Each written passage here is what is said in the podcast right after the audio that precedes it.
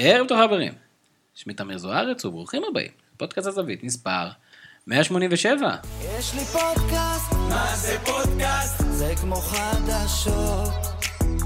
יש לי פודקאסט, מה זה פודקאסט? זה כמו חדשות. שוב אתם מצטרפים אלינו לפודקאסט הזווית, הפודקאסט של אתר הזווית, הזווית.co.il, כנראה הפודקאסט הביתי בתבל, והליגה שלנו ממשיכה בשצף קצף, קשה מאוד לעקוב איזה יום היום, אבל בטוח שזה יום עם משחק, חוץ מהיום. ערב טוב לאנליסט הבית שלנו, אדם רוזנטל. ערב טוב. יפה. אדם, מה היה האירוע המשמעותי של המחזור? אה, כנראה מכבי נתניה יוצאת למתפרצת אה, בדקה 95, כשהשוער לא בשער, יש שלושה שחקנים מול אחד, ו... ארבעה. ארבעה, כן, נכון, זה נגמר בארבעה. וחן עזרא שם, כל הקריירה אתה מוסר, עובר ארבעה שחקנים, חותך לאמצע, בועט לנו, מנסה לבעוט לחיבור. מה אתה מוסר אחורה? מה נסגר? אבל גם כן, כאילו, אתה... אתה יודע, זה, זה דבר, אני ראיתי את זה ב live, דבר כזה שאתה רואה אותו ב live, אני לא בטוח שאתה מבין מה אתה רואה. כאילו, אני חושב שאני היה הכי, כאילו, הכי, הכי מהיר בלצלם את זה ולהעלות את זה לטוויטר, אבל זה פשוט, כאילו, אתה לא מבין מה אתה רואה, זה באמת אירוע יוצא דופן, ש, שממשיך לתת כבוד גדול לליגה שלנו, שממשיכה לחדש ולרענן את הצופים. זה היה ב front page ברדיט. כן? זה היה גם וואו. 4 3 וזה, אולי כדי שיהיה לנו דברים קצת יותר אה, מעניינים אה, ל- להפיץ לעולם. אה, עוד איתנו מומחה שלנו לענייני תפוצות, ערב טוב לאודי ריבן. ערב, טוב. תודה. אודי, מה היחס שלך למשפחת המלוכה הבריטית? אה, עד לא מזמן, לא היה לי שום יחס אליהם, אה, חוץ מאשר איזה חתונות פעם בכמה זמן, אבל מאז שיש לי שותפה למשרד שהיא בריטית, אה, אז אני הרבה יותר מעורב. לפעמים לא מרצון, אבל אני מאוד מודע למה שקורה. אני מת על זה שיכול לזרוק עליך כל שאלה, ואתה איכשהו תסביר שאתה קשור לזה בשורשים, ושאתה גדלת על זה. אז גם על משפחת המלוכה הבריטית, או לפחות הקשר שלה לכדורגל, השבוע במסע עולמי. כרגיל איתנו מפיק הפודקאסט שלנו ברק קורן, אהלן אהלן ברק. אהלן אהלן, רוחי לא תישבר, עדיין, בינתיים. יפה מאוד, אה, וטוב שכך, וטוב שכך, אנחנו נדבר גם על זה, ננסה קצת להרגיע את, ה- את הסערה, אה, שאולי קיימת, אולי לא קיימת. כמו בכל שבוע, נסכם את המחזור ואת האירועים המרכזיים שקרו השבוע, וכרגיל לנו הרבה השבוע. עוד פעם שני מחזורים, המון בלאגן, רעשים, התייחסויות, הליגה שלנו מביאה לנו הרבה אקשן, זה בטוח. אז סיכום המחזור ה-24, נדבר על המשחקים המרכזיים. אה, לצערנו נדבר שוב על השיפוט. אה, יהיה קצת סשן שיפוט, אה, לא שאנחנו מומחים גדולים, אבל אולי זו הבעיה, שצריך להיות מומחים גדולים כדי להבין חלק מה, מהשריקות בליגת העל שלנו, חבל מאוד שיש לזה, שזה תופס חלק כל כך גדול. אני לא בטוח שאי פעם זה לא יתפוס חלק גדול, אבל עושה רושם שכרגע השיח הוא, הוא שלילי יותר מהרגיל. אה, ננסה להמשיך להתכונן לקראת הישורת האחרונה לפלייאוף, שני מחזורים, כולל קצת משחקי השלמה השבוע, ונרצה להתייחס גם אליהם, ויש לנו אה, את מסע עולמי. אה, אודי, ספר לנו על אה, נימיביה. נמיביה. נמיביה, על בחור אה, מלזי שרוצה לקנות את, ול, לקנות את ולנסיה, וכמו שאמרנו, את מי מבני המלוכה באנגליה, מי הם אוהדים. ויש לנו את התשובה לשאלה המתבקשת מכולם. זה לגבי תוצאות אה, ליגת האלופות, אה, ליגה הניחושים שלנו. הניחושים שלנו סוף סוף חזרו, זה קצת כמו איגוד השופטים אה, מנסה להסביר האם היה נבדל בשער של הפועל חיפה, אז הפעם זה הגיע, ואנחנו נשתף אתכם בתוצאות. זהו, בואו בוא נרוץ קדימה, ואנחנו כבר עוברים, אדם, מהפך. מכבי תל אביב, עולה למקום הראשון, ובואו נדבר קודם כל מקצועית על מכבי תל בית"ר ירושלים. קדימה, דבר איתנו. ספר לנו מה, מה היה שם. אוקיי, אמ, קודם כל, אמ, מאז הפרק האחרון היה היה משחק של אה, ביתר היה נגד הפועל באר שבע, ואמרנו הם יכולים לצאת מעודדים, והאם הם באמת יכולים לצאת מעודדים, ומאז נראה לי שאין להם אפילו סיבה אחת להיות מעודדים. הם מצליחים כבר משחק שני ברציפות, גם נגד בני סכנין, שכבשה איזה אה, שער באיזה 14 משחקים, הם כבשו מולם שלושה שערים באיזה חצי שנה. 40 דקות, 50 דקות, וגם נגד מכבי תל אביב להיכנס ככה לפיגור ולהתפרק עוד פעם. אה, ואני חושב שכאילו, זה, זה גם נהיה כבר איזשהו אה, דפוס אצל אה, דראפיץ' וברדה, שכאילו, גם כשאין ציפיות, אז זה מצליח להיכשל אפילו בצורה יותר גדולה ממה שהיה אפשר לצפות. כלומר, גם המשחקים נגד מכבי חיפה, זה איזשהו דפוס כזה, שאתה מגיע ואתה מגיע לא פייבוריט, ואתה מצליח איכשהו להתפרק. כאילו, ממש. אתה, אתה כאילו, ה, ה, למרות שאתה משחק נגד יריבה איכותית, איכשהו האשמה בסוף היא על בית"ר לא פחות מאשר על, ה, על היריבה בכל, כשמסכמים את כל המשחקים האלה. כל ה, אם זה המסירות המוזרות, ואם זה השיטת משחק מראש, אה, שנייה אני... מצוין. בוא, בוא, בוא תתמוך שנייה בתחושה שלי, שביתר ירושלים כרגע משחקת כדי לרצות את הבעלים שלה. זאת אומרת, משחקת בשיטה שתהיה התקפית אובר, לא משנה מי היריבה, לא משנה מה היתרונות של היריבה, אנחנו צריכים לשחק התקפית כדי לשרת פה איזה חזון מסוים, כי אם אנחנו ננצח במשחק נסוג, אז הנקודות האלה לא שוות. וזו התחושה שלי, לעלות נגד מכבי תל אביב, ואתה עוד מצפה איך זה היה נראה מול סכנין גם כן, לעלות איתם בצורה הסופר התקפית הזאת, עם יותר שחקנים התקפים מאשר של מכבי תל אביב, זה בעיניי התאבדות. ולראיה, כל פעם שהם עברו את החצי, היה הזדמנות למכבי תל אביב.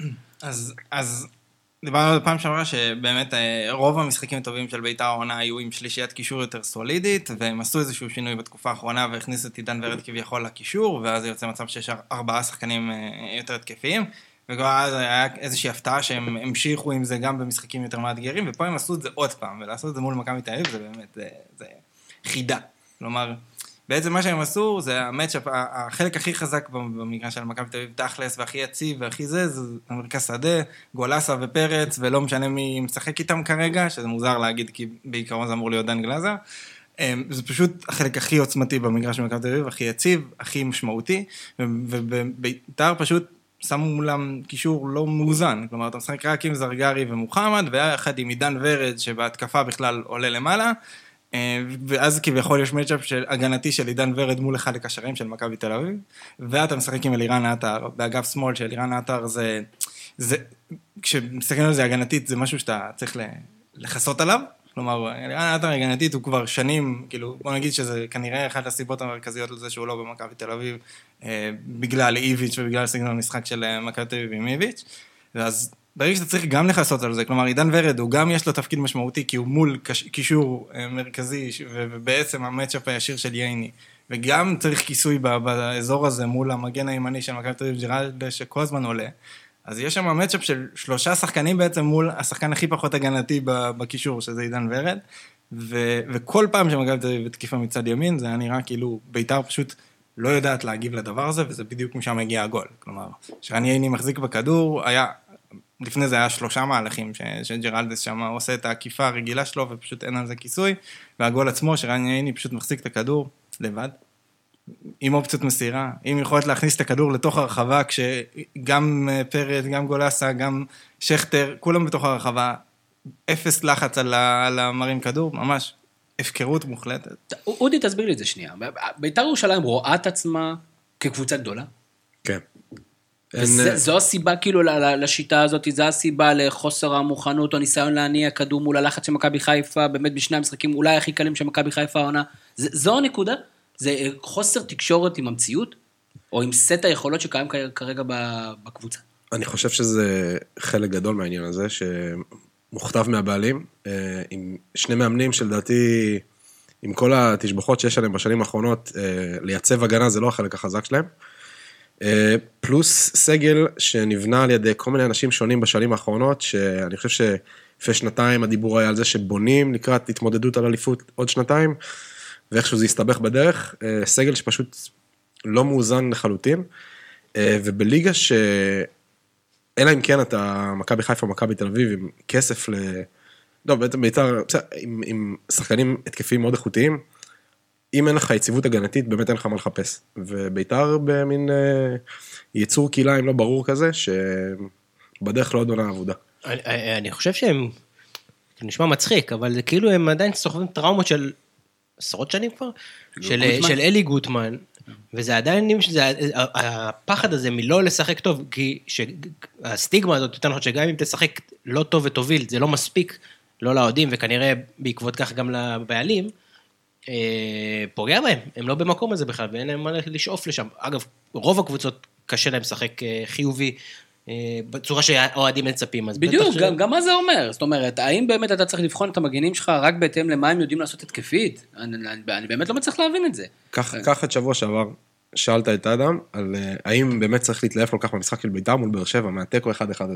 ואז היה שכן ולא וכן ולא. כי הם התלהבו, ואתה יודע, זה היה פתאום כזה קטע של, היו איזה כמה ניצוצות התקפיים ושל אה, יצירתיות בהתקפה. וסייגנו, כי אמרנו כי זה נגד הפועל כן. באר שבע מאוד מאוד חלשה. ועדיין להפועל באר שבע היו מספיק מצבים, ו- ואני אומר לך שאני בתור אוהד מכבי תל אביב שהגיע מאוד לחוץ למשחק הזה, מטבעי, גם ב-4-1 הייתי עדיין עמדתי ו- ולא ישבתי.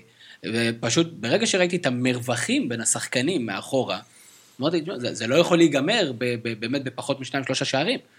זה, אני מנסה להבין, בכל זאת, אני לא מדבר אפילו לשים את העוול ואת כל הפוקוס על זרגרי ועניינים, ואני יודע שיש להם קצת חיסורים, ושוב חזרו מקורונה, באמת כל הנסיבות המקלות. פשוט שיטת משחק, וברדה, אני חושב שה- שאמרת את זה יפה, אודי, ברדה ודראפיץ' נופלים בזה לא מעט. באותו יהלום, שהוא לא תמיד מתאים, אותו מצפה אם זה היה יהלום, פשוט אני לא הבנתי מה עידן ורד עשה שם באמצע. אני פשוט לא הצלחתי להבין, אמרתי, אולי הוא מאחורי החלוץ, כאילו, א- איך זה עובד? וזה לא עבד.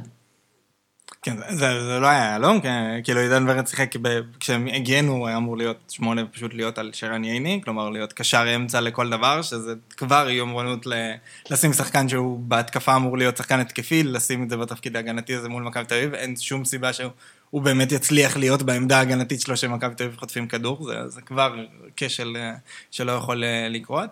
אה, כן צריך שנייה את ה, כאילו את הסייג על הזה, המרכז הגנה שלהם היה, כאילו, אם, יש להם הרבה חיסורים, ובית"ר ירושלים בתוך רצף משחקים הזוי, זה לא משהו ש, שאנחנו רגילים, או אתה שקבוצה חושב שעם רביעיית אה, הגנה אחר, עם שני בלמים אחרים המצב היה שונה? טבח כנראה כבר לא מתאים למשחקים האלה, גם מול מכבי חיפה הוא קרס לגמרי. תשמע, בסוף זה לא הבלמים הבכירים שלהם, שניהם, זה לא שחקנים שאמורים ל- אבל אני לא חושב לשחק. שהיה שם, חוץ מהגול הרביעי, אני לא חושב שיש שם איזה גול של אה, של גם- בלם. כאילו, הדברים שם, היו מספיק מצבים אחרים שהם לאו דווקא שני הבלמים, זה הפקרות, דווקא של הקישור. ב- בסוף כשאתה מסתכל על הגולים, זה, זה בדיוק מה שאמרתי מקודם, בסוף הגולים זה שער עצמי במצב נייח, פנדל של בלם שעצר כדור לא טוב ועשה את הפנדל, והגול הרביעי זה דאבל פאס של הבלם ל...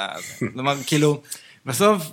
כן, יש שם משמעות לאיכות במרכז ההגנה, למה בסוף הצליח לפרוט אבל את זה נכון ה- כמעט בכל ה- הקבוצות. עדיין, בגול הראשון זה שכטר, שמי שסגר אותו, או לא סגר אותו, זה אותו מגן ימני, שבחרו אותו בגלל שהוא יודע לבעוט בעיטות חופשיות ולהגביה כדורים. אני, אין ספק שהסגל של בית"ר ירושלים... אז תגיד לי שאני צודק. בבקשה. אתה צודק. אוקיי. אין ספק שהסגל אוקיי, אז של תודה בית"ר... רבה, זה הנושא...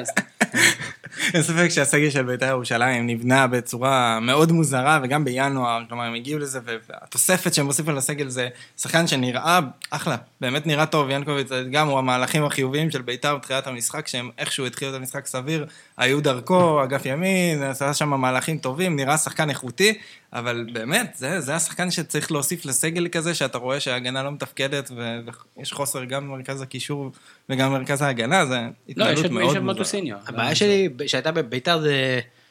אגב, גם מול מכבי חיפה אותו דבר, זה ההבנה שלהם במועדון ושל האוהדים שלהם, שזה גם מוזר, שהם בכלל לא ברמה הזאת, שהם באו למשחק הזה מלכתחילה בגישה של תבוסתנות, שאין לנו מה לחפש במשחק הזה. גם, זה חלקל, כנראה חלחל גם מהאוהדים למטה, גם מול מכבי חיפה, זה היה סוג של התבטלות כאילו, חוץ מהעשר דקות הראשונות, שאין לנו סיכוי, אין לנו, אגב, מעשית אין להם סיכוי, הפערים בסקלים. אתה אומר על על השחקנים, על הדשא במהלך על המשחק. השחקנים, על ה... כי שוב, על- המאמנים על- העלו הרכב, שמבחינתם הם משחקים אה, נגד סכנין שוב. לא, הם, העלו הרכב שמה אכפת לנו, כאילו, אם נפסיד לא יקרה כלום, ואם נגנוב פה משהו על הכיפאק, אבל לפחות נרוויח את האוהדים שלא לא נתבנקר פה ונ... אני לא יודע אם הרוויחו אתמול אוהדים. אה, ובכלל, עושה רושם שזה יגיע לקיצו עוד, אה, עוד קדנציה, והכל מאוד מאוד קפריזי ורעשים. אבל זה בית"ר ירושלים, ועושה רושם, אלא אם כן יקרה איזה משהו יוצא בית"ר דופן. שהיא לא תהיה בפלייאוף העליון. שזה מכה קשה מאוד לבית"ר ירושלים, בטח ובטח אם יהיה? קהל. אה, סתם, מבחינת הכנסות, אני- שאיפות, זה קבוצה כן, שכביכול... בסדר, לא, ברור שזה פחות טוב, אבל להגיד שזה זה דרמה, זה דרמה. אה, לא להיות בפלייאוף העליון, הזה, גם. מכבי חיפה לא הייתה בפלייאוף העליון לפני כמה שנים. וזו ו- הייתה דרמה. כן, אבל אתה יודע, לא, המועדון נשאר על הרגליים. בסדר, אתה מדבר במונחים היסטוריים, אני מדבר במונחים עונתיים. כן, זו דרמה. כישלון, לא משנה מה יקרה, אגב, הם נכשלו בעונה הזאת. נכון. בגלל זה לא כזה משנה.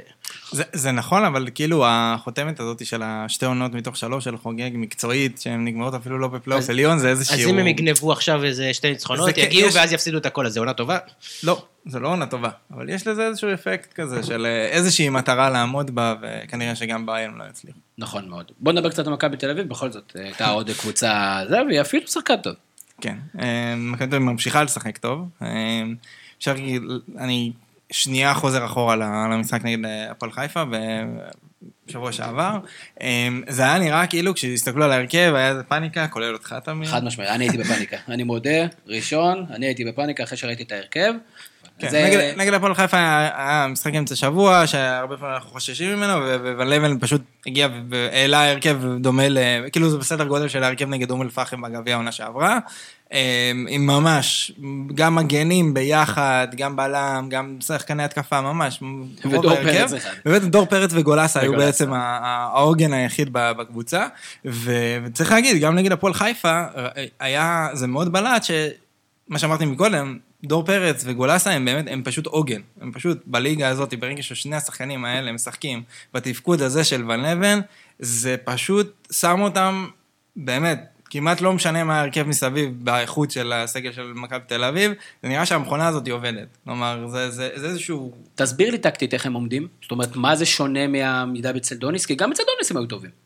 הם, הם היו טובים. אה, כרגע מה שוון לבן עושה, וזה גם, זה היה אחרי איזשהו ניסוי ו- ושינוי, בהתחלה הוא היה משחק עם דור פרץ בתור עשר, ובמשחקים האחרונים, תשעה משחקים אחרונים כבר, בעצם הוא, הוא עשה משהו שהוא כאילו לאו דווקא טריוויאלי, אלא דור פרץ משחק בעצם באותו קו כמו קשר שהוא משחק יותר אחורי, כלומר או גלאזר או ייני או פיבן במשחקים האחרונים, הם שלושתם שיחקו שם, וגולסה בעצם משחק את העשר, אבל מכבי תל אביב עובדת מאוד קשה אה, בתור קבוצה, שברגע שהכדור מגיע לאזור שהוא יכול להיכנס לרחבה, וזה בדרך כלל מצד ימין, אז דור פרץ נכנס לרחבה והוא יודע שיהיה כיסוי, וזה זה בדרך כלל יהיה או סבורית, או אה, כיסוי קבוצתי פשוט של או גולסה יורד, לא נכנס לרחבה, או בדרך כלל סבורית.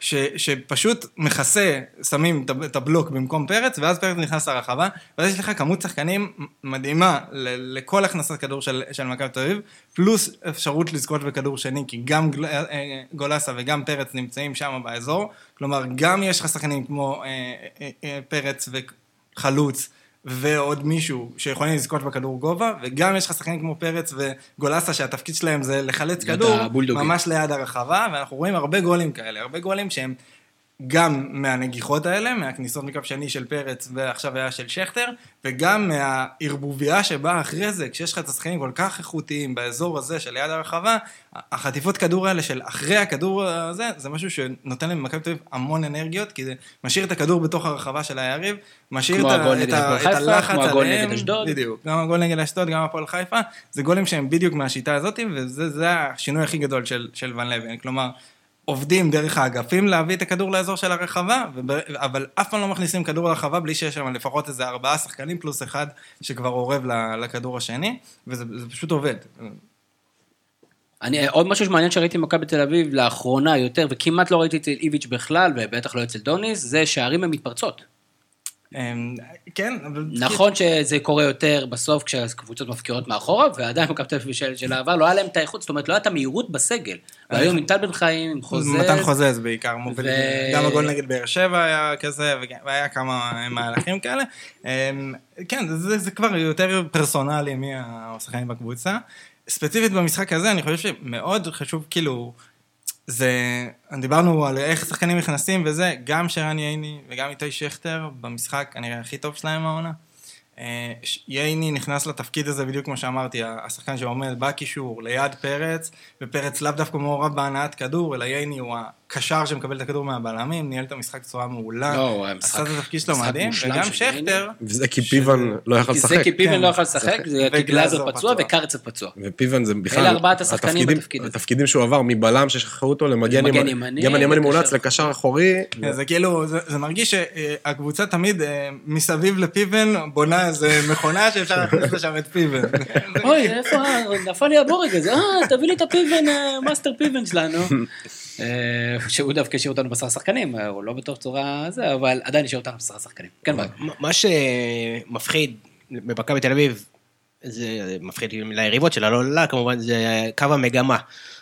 כשמכבי חיפה או שאר הקבוצות, שיש פצועים או מורחקים או היעדרויות, הקו מגמה בבירור יורד למטה, ומכבי תל אביב, מאז אה, המאמן החדש, לא רק שהוא לא נפגע, הוא רק עולה ועולה. כאילו, התחושה שהייתה בתחושה, בתקופת איביץ', שלא משנה מי, בכלל תשים מה-11, והוא אגב בוכיח את זה, לא משנה מי הוא ישים מה-11, המשחק ייראה אותו, אותו משחק, או התוצאות יהיו אותן תוצאות, או כל מטאטא יורה, שחקנים שהיו קבורים. בלקמן, אלמוג, כן, ייני. וזה עובד, ושכטר, ושחקנים שדיברו לכאורה בינואר שהם יעזבו, כלומר, התחושה הזאת, וזה משהו שייבנה וייתן להם אה, אה, ביטחון להמשך, שהקו מגמה בעלייה, והכניסו בנוסף, כמו שחקני רכש, בנוסף הכניסו עכשיו הרבה שחקנים לרוטציה, כלומר, מבחינתם הקו מגמה חיובי, למרות חיסורים מאוד מאוד מאוד משמעותיים, שמכבי תל- מכבי חיפה, בניגוד אליהם, משתמשים בהם כתירוץ לירידה ב- באיכות. זה משהו שצריך להדאיג את הליגה, וזה עודד תשובה- מאוד את מכבי תל אביב. זו תשובה לשאלה ששאלו שבוע שעבר, ואמרנו שמתמודדים אותו דבר. שאלו אה, איזה קבוצה מתמודדת יותר טוב עם החיסורים, אז המחזור הזה קצת אה, נכון. שינה את שמע, המאזניים לגבי זה. כאילו, מה שאני דמיין, ה- התזה הייתה כל הזמן, אוקיי, עונה ארוכה, יש קורונה, יש פציעות, מתישהו יאבדו נקודות, וזה מה שאנחנו גם נגיד אחר כך, כאילו, המשחק לא נגמר ויש פציעות, יעדרו, זה אבל... נקודה אבל-. אבל כל עוד, כל עוד אנחנו מבינים שההיעדרויות האלה אין להם משמעות, אז אז כאילו, אז- אז הליגה צריכה לדאוג. הם איבדו בהתחלה. להם משמעות. זה, זה כאילו, זה אמירה קצת, אה, זה, אני חושב שהם מתמודדים מאוד יפה עם החיסורים של יונתן כהן, זה כבר כאילו כמעט חודשיים שהוא לא משחק. מטורף, ו- זה היה שחקן שסיפק הכי הרבה שערים ובישולים בקבוצה. נכון, זה, זה היה כאילו הספק משחק, זה, וגם עם פשיץ עכשיו, ספציפית עם החיסרון. אה, אבל אני חושב שמה שיפה זה שכאילו הם באמת העבירו את המרכז כובד של מה המשמעותי בתוך הקבוצה בין האזורים. כלומר, אם, אם, אם בזמן מסוים ההתעלות הגיעה דרך המספרים של יונתן ודרך אה, דן ביטון, אז פתאום עכשיו באמת זה אצל פרץ וגו- וגולסה, וזה באמת פשוט יכול להתחלף. כלומר, הם באמת הצליחו להתמודד. בדיוק. אני חושב ש- שנייה, אני חושב שגם מכבי חיפה עשו את זה לאיזה משחק וחצי. כלומר, זה קרה גם אצל מכבי חיפה. ההתחלה, כשדיברנו לפני שבוע שעבר, גם בגביע, גם במשחק הזה, השלישיית קישור של מכבי חיפה, בהתחלה התמודדה מאוד יפה עם החיסורים, והנה איתה החלק הכי משמעותי בקבוצה, זה פשוט לא החזיק מספיק. אבל יכול להיות שרמת הקושי הייתה שונה, וזה אנחנו מדברים על. כשאתה בונה חברה, אחד המדדים, או שיש לך חברה, אחד המדדים ששואלים אותך, זה איזה תלות יש לך בטופ 10 לקוחות שלך. בוא נגביל את זה לזה, איזה תלות יש לך בטופ שחקנים שלך. מכבי תל אביב, אם אני לא טועה, עם אה, 14 כובשים שונים, או משהו, משהו סגנון כזה, משהו מופרע לחלוטין, כלומר... אין להם תלות ב- ב- ב- בטופ שחקנים שלהם, וזה כוח עצום. דרך אגב, נתון של אבי קוקנרייב, יכול להיות שהוא לא אומר יותר מדי, אבל נתון כנתון אפשר לנתח אותו. שערים ובישולים של שחקנים שעלו מהספסל, זאת אומרת במהלך משחק אחרי שהם עלו מהספסל, מכבי חיפה במהלך העונה שלושה שערים, שלושה בישולים, אה, מכבי תל אביב 12 שערים ותשעה בישולים. עכשיו, יגיד אדם, ודיברנו על זה מקודם, יגיד, שמע, מכבי חיפה הרבה פעמים מעלים את השחקנים, כשהמשחק גמור, משחק גמור כן. מוקדם, ברור שזה נקודה, עדיין הבדל של 21 מול 6, כאילו, מול ה-כ- 6 שערים. הקונטרה לזה זה, זה השערים ב, ב, בחצי שעה הראשונה של המשחק. מכבי חיפה ב-17-4 ומכבי תל אביב במין... ב-7 מול 9. מה שיפה מבחינת מכבי תל אביב, והעונה הזאת בכלל, אגב, ואני בעד, אפילו שאני לא יודע, היא הורידה מהשיח את עניין ה-so called אה, כוכבית, או עניין השיח פצועים, כלומר, כל פצוע שהיה משמעותית שהיה למכבי חיפה, או היעדרות משמעותית שהייתה למכבי חיפה, הייתה אה, למכבי תל אביב ולהפך, כלומר, השיח הזה יהיה לגמרי off the table, וזה מצוין שהוא יהיה, וזה יהיה לגמרי מקצועי עד הסוף, אה, מי ייקח לכאן או לכאן, או לפי בני הסגל, מקצועי, וכו' וכו', אימון, וכו' וכו', אבל השיח הזה ירד לגמרי מהשולחן, וזה מצוין מבחינתי. בסדר, יש שיח אחר. אם זה יישאר הפרש כזה שיפוט נמוך, בה. אז אפשר להגיד את שיפוט. אה, גם זה, אפשר לדבר על זה, אבל גם זה... אפשר. אני חושב שאפשר לדבר על זה, אנחנו יודעים. שזה שיח אה, לא, בסדר, אבל- מאוד גועש, במיוחד אה, אני חושב שאוהדי מכבי חיפה, בעקבות אה, הכתבה בערוץ הספורט ובעקבות אה, אירועים שקרו למכבי חיפה, אני בהחלט יכול להבין אה, אה, תסכולים בנושא. אה, גם אני חושב שהתבטאתי על זה גם בקבוצת הבלוגרים שלנו בכל מיני מקומות. אה, אפשר לדבר על מקרים ספציפיים. אני חושב ששורה תחתונה, אני לא יודע אם מכבי חיפה מתעסקים בזה כקבוצה, אני מניח שהם לא מתעסקים בזה כקבוצה, בטוח שמכבי תל אביב לא מתעסקים בזה כקבוצה, ויש אירועים שאני חושב מהבחינה הזאת, וזה נושא מאוד מאוד נפיץ, אני יודע, אני חושב שיש המון אירועים בכל משחק, אני חושב שרמת השיפוט נמוכה, אנחנו לא נדבר עליה, היא, כרגע השופטים לא עוזרים לעצמם, גם בגלל אפס שקיפות, וגם בגלל ששופטים שלא עושים את עבודתם, או מפרשים את החוק בצורה לא נכונה, מקבלים אחרי זה חזרה קלה מדי לתפקיד אחרי שבועיים, שלושה, שלא ברור מה קרה בשבוע- בשבועיים, שלושה האלה. היו, היו השתלמויות, היה עזרה, היה מה, אה, שיחקו במקומות אחרים, היה להם אקסטרה פיקוח, אני לא יודע, גם אני לא בטוח ש... גם אין לי את המידע, וגם אני לא בטוח שיש לי תוכניות להמשך. אבל אני בטוח שזה ימשיך ללוות אותנו. אני, אני. מוסיף על כל זה, on top, שאני אומר את זה בזהירות, שלפעמים גם מי שמשדר את המשחק גם לא בהכרח מבין עד הסוף את החוקה, והוא מוסיף, אה, הוא מפרשן את הסיטואציה לא נכון, ומוסיף עוד יותר מרמור שבכלל לא אמור לקרות על הנושאים האלה. לגמרי, אני אגיד עוד משפט בנושא הזה, שאני לא יכול יותר לשמוע את המשפט של, מה זה, הוא אפילו לא הלך ל-VAR. אז בואו נעשה שנייה סדר לכל האנשים שכל הזמן אומרים את המשפט הזה, מה זה, השופט אפילו לא הלך ל-VAR. יש חוקים מסוימים מתי השופט יכול ללכת לבר ומתי לא. הוא צריך שהבר שבודק את כל האירועים שקשורים לכרטיס אדום, פנדלים וגולים, כל המקרים האלה עבר בודק, ואז הוא צריך להגיד לו, במידה והוא חושב שהטעות היא טעות ודאית. רק אז יכולה להיות אפשרות לשופט ללכת לבר. אני הוא מבין. לא צריך ללכת לבר, שימו לב, דרך אגב, שמשחקים נגיד של, של פריד, שהאמת שהיו לו כמה משחקים טובים אה, כשופט בזמן האחרון, הוא כאילו, בכוונה ישר אחרי שיש אירוע כאילו יוצא דופן, הוא עושה יד על, על האוזן. גם אם לא עושים לו, לא אומרים לו כלום. הוא עושה יד עם האוזן של, אני בודק את זה. כי אין מה לעשות, אתה כרגע היום צריך להוכיח שאתה משתמש בעבר, למרות שזה goes without saying, עבר כל הזמן אמור לעבוד. אני, כמובן שגם בעבר יש טעויות, טעות חמורות, כנראה שיש גם שם השיקול של, בוא נגיד ככה, צריך כנראה ש, שלא כל שופט יכול להיות שופט ור, כנראה, אני לא יודע, אני מניח שבודקים את זה, כל ההתנהלות הזאת היא בעייתית, אנחנו עוד נדבר על מקרים, אני מניח, ספציפיים. עוד משהו שאנחנו רוצים להוסיף על מכבי תל אביב? אני חייב להגיד שאני, משהו שאני מאוד מאוד התרשמתי ממכבי תל אביב במשחק הזה, זה אחרי שניצחו בניצחון גדול וארבעה שערים, בכל זאת, כמה שבית"ר ירושלים היא אולי לא הקבוצה ברמה של מכבי תל אביב, ראיתי את מכבי תל אביב מנצחת קבוצות פחות טובות מבית"ר ירושלים בצורה הרבה יותר אה, קשה, זה חוסר החגיגות. לא היה שום חגיגות, לא היה... אותי זה מאוד מרשים, כי זה מראה... אה, חגיגות חגיגות אחרי גולים, אתה מתכוון. לא, לא, זה, זה מביך אותי. אני מדבר על זה שכאילו אה, נגמר שופט. המשחק, ניצחון גדול, אתה עולה למקום הראשון, וזה כאילו עסקים כרגיל, כאילו הכל בסדר, הלכו, אני ראיתי אפילו את ייני, שהוא פשוט כזה נשמה, הלך לעלי מוחמד, ש- או כשקיבל מכה, או שהוא, לא יודע, היה, היה אמוציונלי, הלך, נתן לו חיבוק, פשוט, זהו, וירדו מהדשא, כאילו, לא קרה שום דבר. עוד, עוד- another day at the office, ו-12 ניצחונות מתוך 13 משחקים, תיקו מהולל נגד בני יהודה, אני בטוח שהדבר הזה הולך, סטטיסטית הולך להתיישר, שאלה לאיזה אחוזים זה יתיישר. כי אם זה יתיישר איביץ', או זה יתיישר... אני בעד? באמת, אם האידיאל מבחינתי, ואני עוד, עוד מכבי חיפה, שתכף נדבר עליה גם עם אה, היסטוריה לא טובה בנושא, אבל האידיאל מבחינתי ששתי הקבוצות האלה ינצחו את כל המשחקים עד סוף העונה, וההתמודדות הזאת תוכרע ראש בראש בשני המשחקים, זה, זה, זה מבחינתי האידיאל. הלוואי שזה נגיע למצב הזה. האידיאל של שחקנים ש- שפשיץ ויונתן כהן יחזרו, ונפסיק להגיד איזה יפה הם מסתדרים בלעדיהם. אה, לא יפה. בט- לא, לא בטוח שזה באינטרס שלכם עכשיו.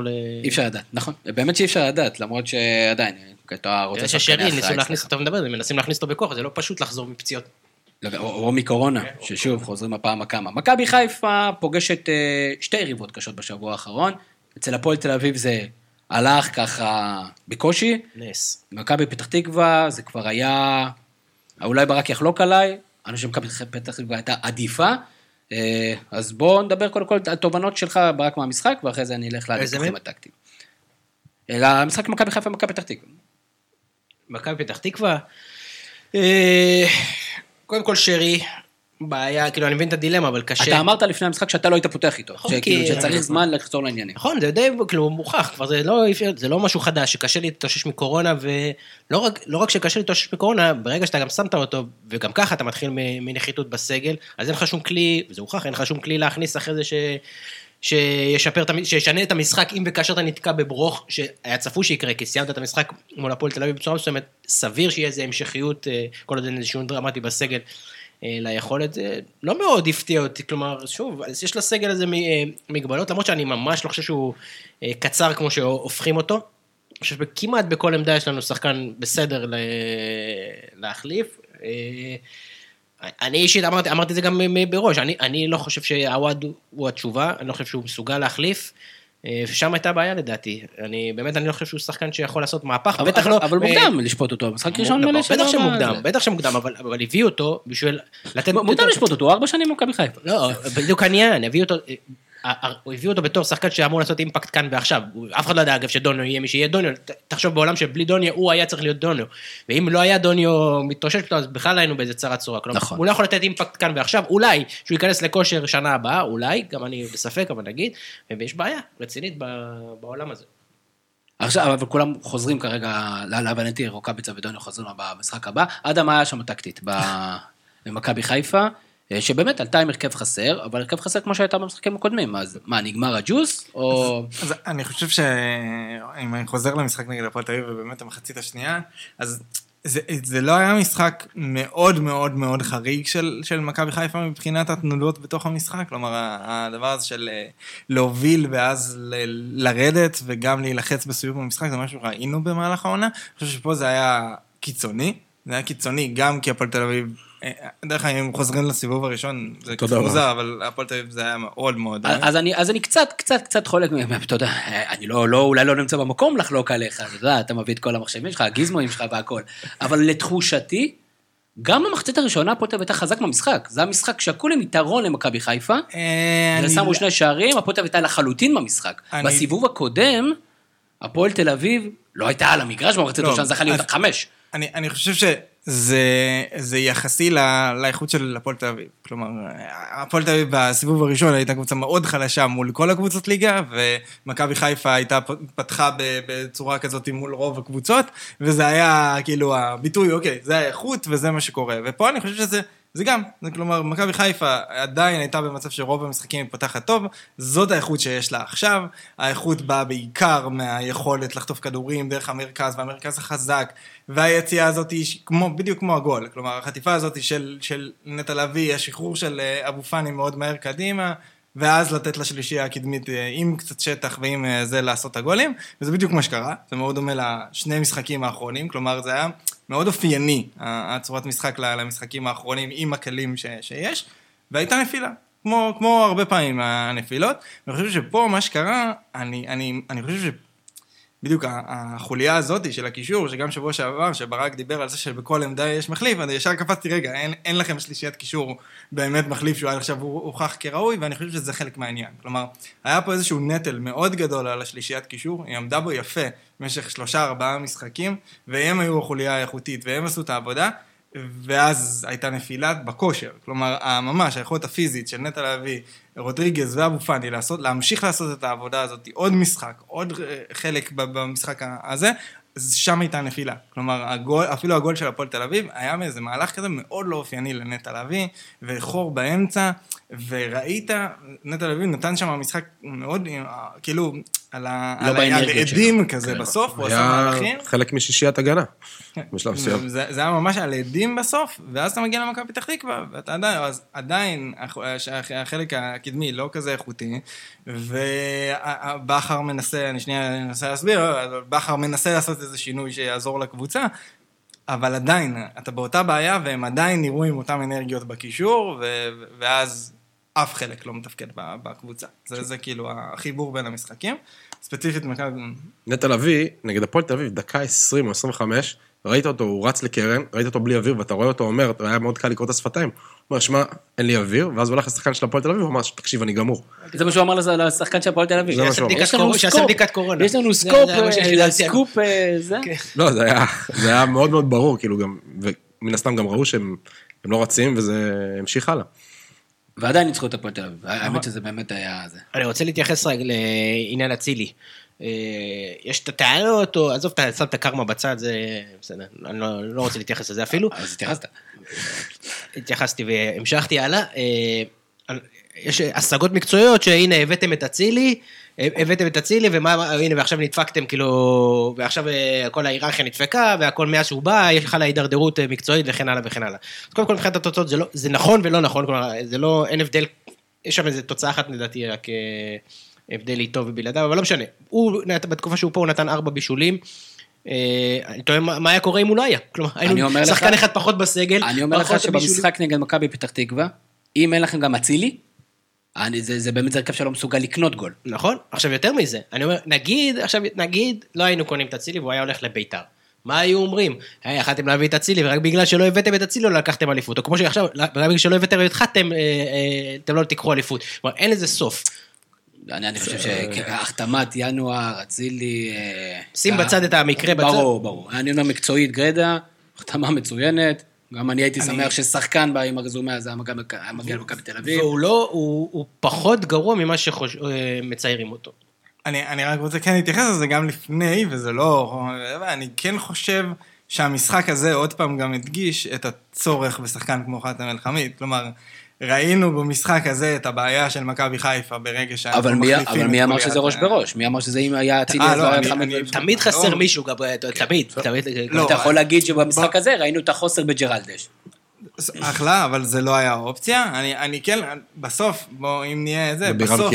מבחינת כלכלית, דרך אגב, וזה בדיוק מה שרציתי להגיד, חתם אל-חמיד. זה שחתם ובירם קיאל משחקים בליגה ולא במכבי חיפה נכון. בעונה הזאת, אני חושב שזה ממש קשר. אגב. אני מקודם דיברתי על השלישיית קישור, ואני עוד שנייה רוצה לדבר על החוליית הגנה, זה בדיוק הנקודות שבהן מכבי חיפה הייתה צריכה את החיזוק, וזה זה כן משהו שהוא... אז אני רוצה להתייחס לזה. קודם כל, בעולם שלנו, העולם נטול התקציבים, ונטול נטול השיקולים, ונטול האגו, ונטול ההרכבים, אז אנחנו חושבים שאנחנו יכולים ללקט את כל השחקנים בליגה לקבוצתנו. אני מניח שבירם קיאל כן היה אופציה בירם קיאל להתייחס לזה. בוא נגיד, זה שהוא נמצא בבני סכנין, והוא הגיע בחינם, וכנראה בהרכב של בני סכנין, כנראה אמורים לעמוד בו, זה כנראה שהוא יכל להיות שם. אבל בירם קיאל מגיע עם שם מסוים, עם ציפיות מסוימות, עם לחץ מסוים, ובירם קיאל גם בבני סכנין לא משלים יותר משניים שלושה משחקים בריא.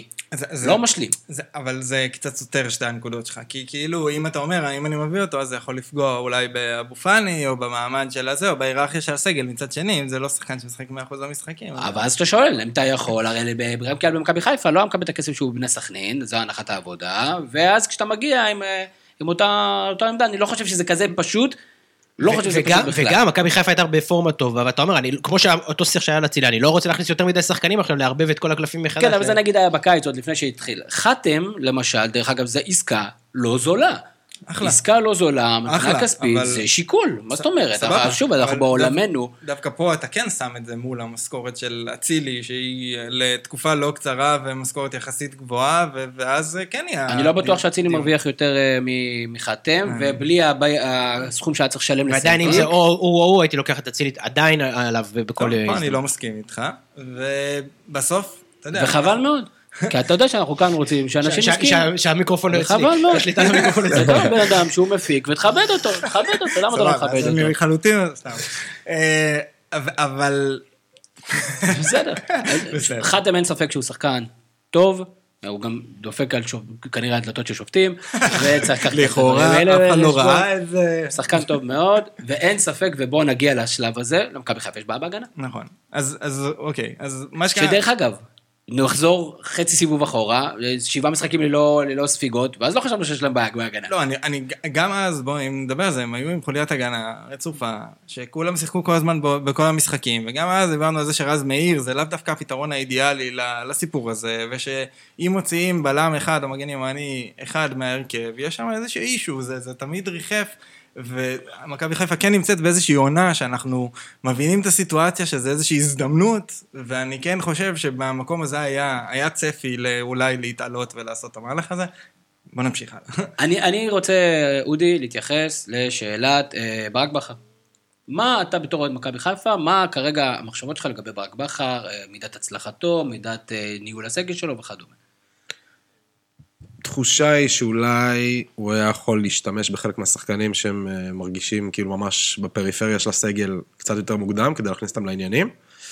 אה, בגדול אין יותר מדי תלונות אליו, אתה יודע, אחרי כל, אחרי כל הפסד כזה, גם הוא הפסד אה, מול כפר סבא בסיבוב הקודם ודברים כאלה, אתה ישר מרגיש, בלבול לא היה מפסיד את המשחק הזה, זה כאילו, דיבור, בלבול כאילו יודע לבוא למשחקים האלה. למרות ששוב, זה היה ברור שהיו את ההשוואות האלה, למרות שאני לא חושב שהן כאלה פופולריות, אבל אני חושב שההשוואות האלה הן כאילו כביכול הגיוניות. סך הכל, לא, אין לי יותר מדי טענות אליו. אה, אתה יודע, יש דברים נקודתיים קטנים אולי, שכל משחק אתה יכול, אחרי הפסד, אתה יכול למצוא אותם. עדיין כשאתה נכנס לפלייאוף אתה מעדיף שיהיה לך בכר לדעתי עליו מאחורי הקווים. בן אדם שלקח אליפויות, בן אדם שלא לקח אליפויות. זה ברור, זה סתם אה, תסכולים ואני של גם לא כל כך. מסכים אגב, כי גם אה, גם במכבי תל אביב ידעו לשים בצד שחקנים שהם לא היו צריכים להשתמש, והם יודעים לשלוף אותם, והם- והם נכנסים טוב. אבל בא מאמן שפתאום התחיל לערב את כולם, גם שהם לא משחקים טוב, הוא עדיין מערב כמעט את כולם. הטענה הכי גדולה כלפי דוניס הייתה שיש לו, למרות שהוא משחק בכמה מסגרות, יש לו סגל והוא פשוט לא משתמש בו. פשוט היו שחקנים ששמו אותם בהקפאה, וטל בן חיים הוא שיחק מגן. אז נכון, שוב, זה אנקדוטה, הוא פשוט, הוא לא נתן, זה, אתה יודע, קצת.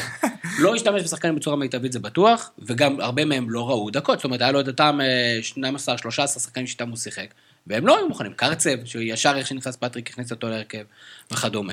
אה, אני- בוא בוא נדבר על ה-. ברשותכם, על העתיד, כאילו, מה- קורה עכשיו. קרה מהפך. בהרכב עכשיו, שאלה, איך מכבי חיפה מסתכלת על זה קדימה. לי הכי, הכי בעייתי בכל הסיפור הזה, באמת, אני, אני לא מתרגש. כמו ש... אני לא יודע אם...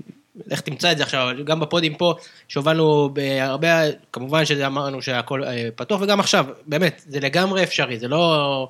אה, אני ממש לא פטאלי כמו הרבה אוהדים אחרים שרואים את הסוף בשחור- אוהדים-. מפתלים. כן. סבבה. מה שמטריד אותי בכל הסיפור הזה, אה, זה משהו קטן ומצחיק, אבל מה שהכי מטריד אותי כבר בשבוע הבא, שאנחנו משחקים אחריכם. שהם יגיעו למשחק הבא בפיגור 4. בעזרת השם. ופה זה כבר יכול להיות איזה, אם לא מנצחים שם, זה כבר יכול להיות איזה מדרון לא- חלקלק. אז אני לא זה מאמין לחץ- בזה. זה לחץ כאילו, ביום יום כאילו, אם זה יתחיל back and forth, בסדר, זה לא משמעותי, אבל בנקודה הספציפית, זמן הזאת הספציפית, שחיפה חייבת איכשהו לצאת מאיזה משברון קטן, זה עוד, עוד איזה לחץ שאני חושב שיהיה קצת מסוכן. אז אני רוצה קודם כל לשאול, אחלה נקודה, כי אני בדיוק העליתי בחשבון הטוויטר שלי אה, סקר בנושא, ומעניין אותי לשמוע את דעתכם לגבי אה, מתי יותר מלחיץ לקבוצה לשחק כשהיא משחקת אחרי הקבוצה השנייה, האם אחרי שהקבוצה הזאת ניצחה, או אחרי שהקבוצה הזאת הפסידה. אם זה back and forth, זה לא אמור להיות משנה. אבל אם יש איזה מומנטום, אז זה כן משנה. כאילו, האם יש איזה... אם זה כאילו פעם, אנחנו פעם, אנחנו מצמצמים לזה אחד, עולים שתיים, זה בסדר, זה לא כזה דרמה. ושוב, גם, גם תלוי מי הקבוצה, נגיד מכבי תל אביב, קבוצה מנוסה, עם עומק, שעברה דברים בשנים האחרונות, כלומר, פחות משפיע עליה. קבוצה שבלחץ באופן טבעי כבר עשור. עזוב אותך את כל הפילטרים ששמת לי, לא, מה אז יותר אני מלחיץ? אז אני אומר, אני לא... כל, את מכבי חיפה, מה יותר מלחיץ? אם מכבי תל אביב תנצח? לא, מכבי או- חיפה זה להיות בפיגור, כי כל השדים עולים חזרה. כאילו, לאבד, עכשיו אתה כבר איבדת את הכל, אתה רואה, היית שם ואתה חוזר. אני, אני מחדד שוב את השאלה שלי. מכבי תל אביב, לדוגמה, משחק עכשיו נגד קריית שמונה, האם חיפה תהיה יותר בלחץ אם מכבי תל אביב תפסיד לקריית שמונה, או תנצח את קריית שמונה? מכבי חיפה משחקת נגד קריית שמונה? מכבי חיפה משחקת, מכבי תל אביב משחקת לפני מכבי חיפה. מכבי תל אביב עולה נגד קריית שמונה. במידה ומכבי תל אביב מנצחת את קריית שמונה, זה יותר מלחיץ? נו, ברור, למה. אז זה לא כזה? ברור בכלל. כי האוהדים של מכבי תל אביב, דווקא בכל התקופה הזאת שחיפה שיחקה לפני מכבי תל אביב וחיפה ניצחה, האוהדים של מכבי תל אביב היו רגועים. ובאו וניצחו. זה לא באמת. שאותי זה הרבה יותר מלחיץ. זה אמרות כאלה, כן, לא אכפת לי, מכבי חיפה, אבל דווקא נגד כבר לקחו בית"ר, בוודאות. בגלל שאפשר היה לעלות למקום הראשון, ובגלל שהם הפסידו וצריך עכשיו כאילו לנצל את זה, היו יותר בלחץ. אדם, מה לדעתך? אני מסכים עם ואודי? אין לי ברירה, אחרי מכל... אה, יותר מלחיץ, אחרי שמכבי תל אביב מנצחים ופותחים לארבע, אם זה קורה. שוב. בגלל הסצנריו, יכול להיות זה שבגלל נקודת זה גם, זמן- אבל זה גם מאוד- עניין של אה, קונטקסט. מכבי תל אביב נמצאת במאבקי אליפות כבר בערך עשור, אה, מכבי חיפה עונה וחצי, משהו כזה. וזה יוצר את ההבדל בתחושה, לפחות בתחושה של האוהדים כלפי הקבוצה. זה כ- כמעט שלא דיברנו על מכבי תל אביב ומכבי חיפה היום, בואו נדבר שנייה שוב, נחזור למכבי חיפה ומכבי פתח תקווה, ומה היה על הדשא. כי בכל זאת זה חשוב גם כן, בשביל זה התכנסנו. אז אה, אוקיי, קודם כל, אה, הדבר הראשון שברק בכר עשה שונה במשחק הזה, זה הוא חזר לרודריגז בלם, ואני אני משער שחלק מהרעיון של לחזור לרודריגז בלם היה בגלל שהוא שיחק עם חבשי ולא עם, אה, עם עופרי ארד, אה, ואז להוריד את רודריגז לשחק יותר אחורי, לעזור בהנעת כדור. אה, והדבר הנוסף שאני חושב שהסיבה שהוא עשה את זה, זה המצ'אפ של סן מנחם מול ליאל עבדה. משחק עוד אחד לפני זה נגד הפועל תל אביב, לא, לא דיברתי על זה. המצ'אפ של מנחם מול אה, אושר דוד היה ממש לא טוב למכבי חיפה, ואני חושב שפה, וראינו כל הזמן את פלניץ' בורח שמאלה, אני חושב שפה הוא עשה את זה כאילו בצורה מובנית. הוא אמר, אין בעיה, אני שם שלושה בלמים, פלניץ' גם ככה עומד יותר רחב בצד שמאל, הכיסוי על סן מנחם יותר אה, טוב, ואז אני פחות חושש על ליאל כי גם אם הוא עושה עומק על, על אה, סן מנחם, יש לו שם בלם, וזה יחסית עבד, הסיפור הזה.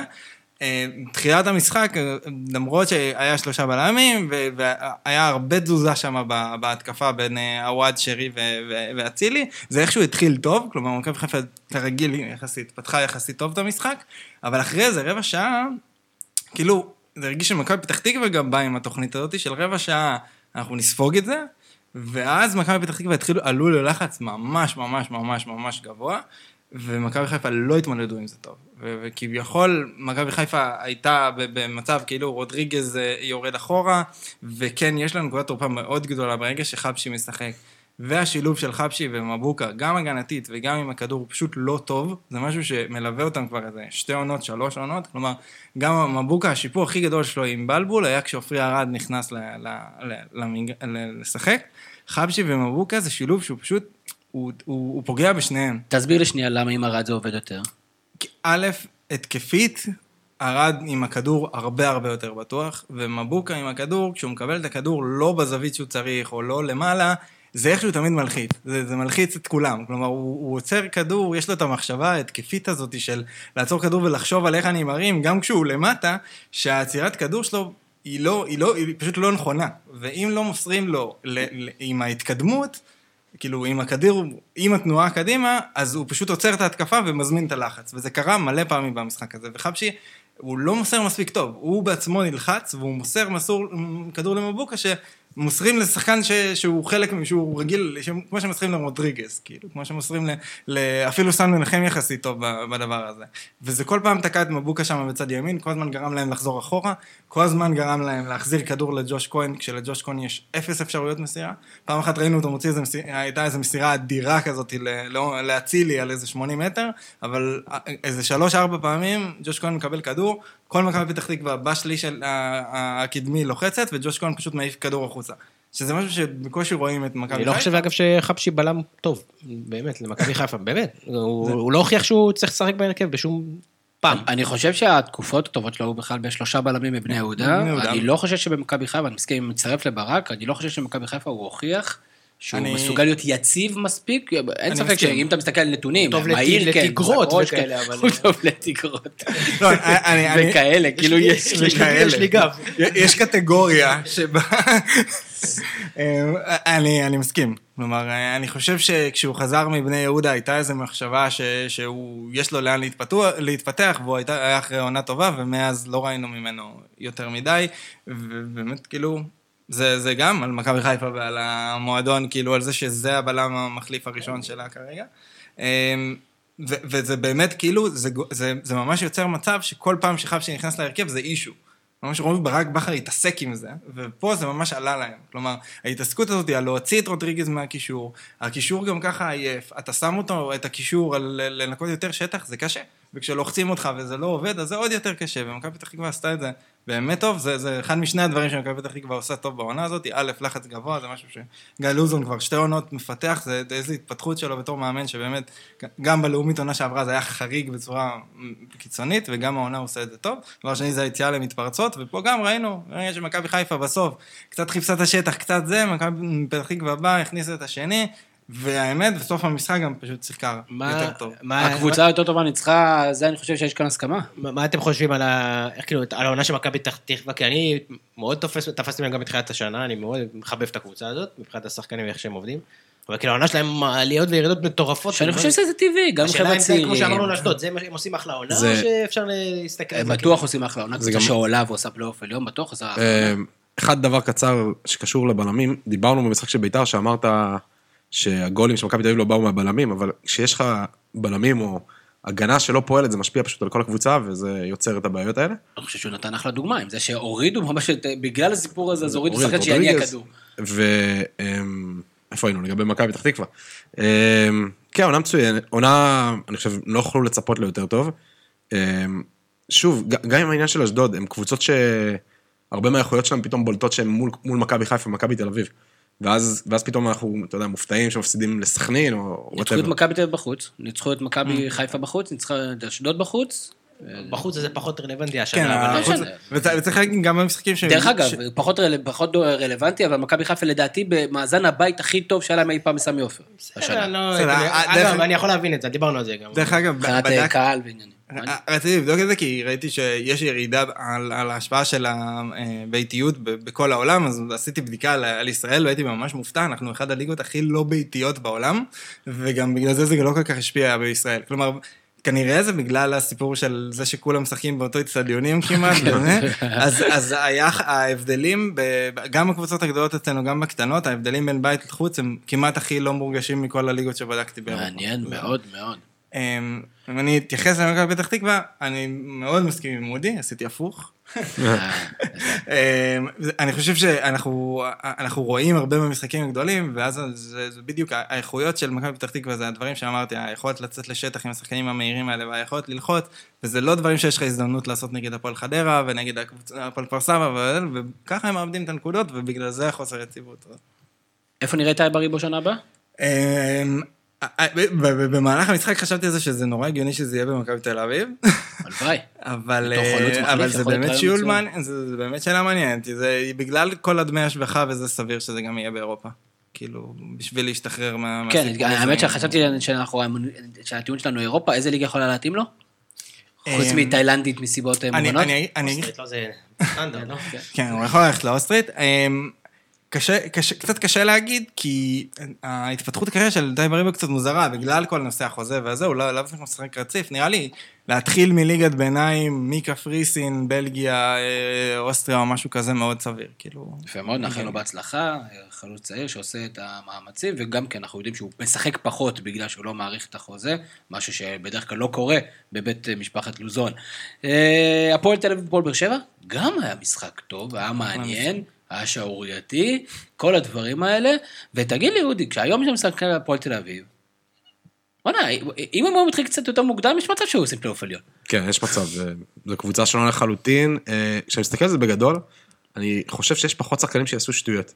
יש לך, הביאו הרבה ותיקים, אה, איינבינדר, ביטון, אה, אזולאי וכולי, ולידור כהן, ופשוט, קבוצה פשוט הרבה יותר סולידית.